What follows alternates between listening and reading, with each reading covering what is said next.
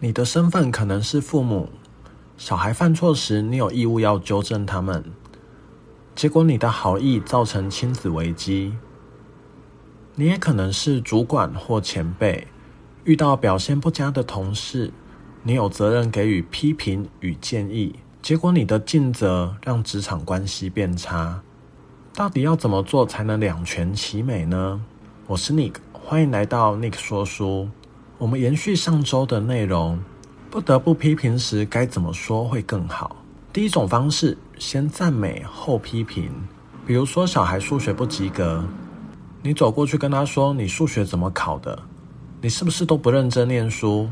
结果大概就是跟小孩大吵一架。但如果你改成：“我看你各科都有在水准之上。”尤其是国文考得特别好，下次考试继续努力的话，数学成绩一定也能跟上来。我想改成这样的方式，就比较不容易产生冲突了。不过在使用这种方式时，会让一些特别敏感的人觉得你前面的赞美都只是虚情假意，为后面的批评铺路而已。尤其是你整段话中有转折的词，比如说“但是”“可是”“只是”。所以用这个先赞美后批评的方式，千万别加入转折词，要不然效果大打折扣。我记得以前我参加卡内基的课程时，有一堂课就是在让大家练习这个。那时在讨论的主题是法镜，我们分组，一个人当教官，一个当学生代表。那在整个话题的争论中，都不能使用但是、可是、只是。这样的转折词，事实上，如果能把这个技巧练习好，这在对与人沟通的方面会有很好的帮助。但有没有更好的方式呢？当然有的。第二个方式，间接提醒取代言语批评。比如说，有一次教育学家莱曼雅培，他受邀演讲，雅培一心求好，每字每句都再三斟酌。结果他对妻子朗诵稿子时，表现糟透了。如果他妻子是讲话不会修饰的人，可能会很直接的跟他说：“你念稿跟在念百科全书一样，一定让全场的人都想睡觉的。你怎么会写出这么差的演讲稿啊？”那可以想象后果会是怎样。幸好他妻子蛮有智慧的，他妻子很平淡的说：“这篇文章适合发表在北美评论上。”换句话说，他既称赞了文章的内容。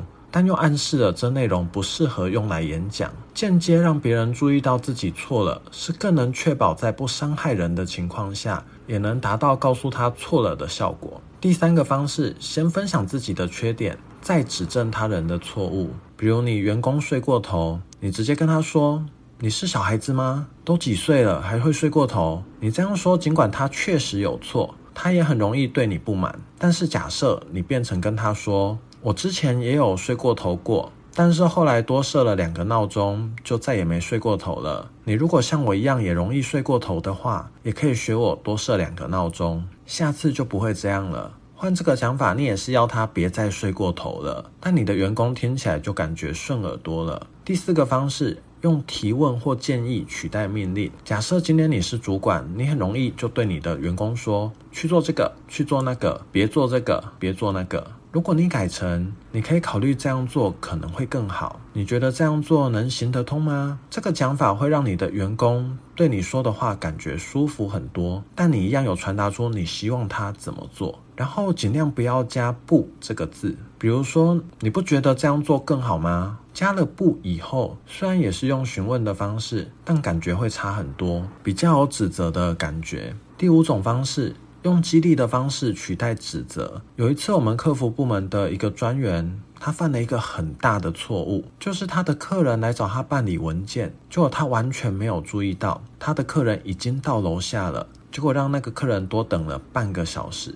后来那个客人又打进客服确认，怎么没人去接待他？这件事严重的话，他不但会失去这个 case，甚至可能会被客诉。但主管知道后也没骂他。只跟他说，他可能做事太认真了，所以没有注意到有人通知他客人已经到了，赶快下楼帮客人办理文件。下次要多注意，别再犯这个错。我相信今天如果改成把他骂一顿，不管他事后会不会讨厌他的主管，至少他当天应该没心情工作了。但他用这种说话方式，尽管他没有直接斥责，也能表达出他想表达的，而且不招人怨恨。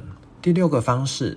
称赞对方尚未具备的美德。我记得小时候，老师总让班上最皮的人当风纪股长。我觉得运用的事实上就是这个道理。明明他是最皮的，却让他管理班上的秩序。假设一个小孩可能数学成绩不理想，你跟他说：“我记得小时候你的数学成绩不错啊，最近没有像之前表现一样好，我们可以一起想办法改善这个问题。”也许这个小孩会说：“有吗？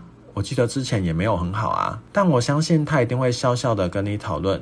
有没有什么方式可以让他成绩变好，而不会觉得又要被念了，好烦？赋予对方一个美德功课，让他为此努力，用这个方式可以去传达出希望他进步的地方，也会激发出一个人的荣誉感，让他渴望进步，又不会伤害彼此的感情。事实上，这六个批评的方法都围绕在一个主轴，就是如何保全对方的面子。又能让对方知道你希望他改进的地方，所以不管你用什么方式去表达，都不要伤害到他的自尊心。就像我们上一集所说，维持好的人际关系的核心，就是让那个人觉得被尊重、被重视。当然，如果你觉得这些方式都使用的话，就可以让人有积极正向的回应。那就太天真了。但是运用这几种方式，确实能比不用更好。就算用这个方式，只能提升十 percent 的成功率好了，这也意味着你也比别人多了十 percent 的成功率，而且还不会伤害到彼此的感情。有一句话是这样说的：做人留一线，来日好相见。如果今天分享的方法有任何一个可以让你在保全对方的面子情况下，也可以解决对方的问题，维持好的人际关系，我就心满意足了。如果你觉得这集对你有帮助，请记得分享出去，帮助其他人。不想错过我最新的内容，请记得关注我哦。我们下周不见不散，拜。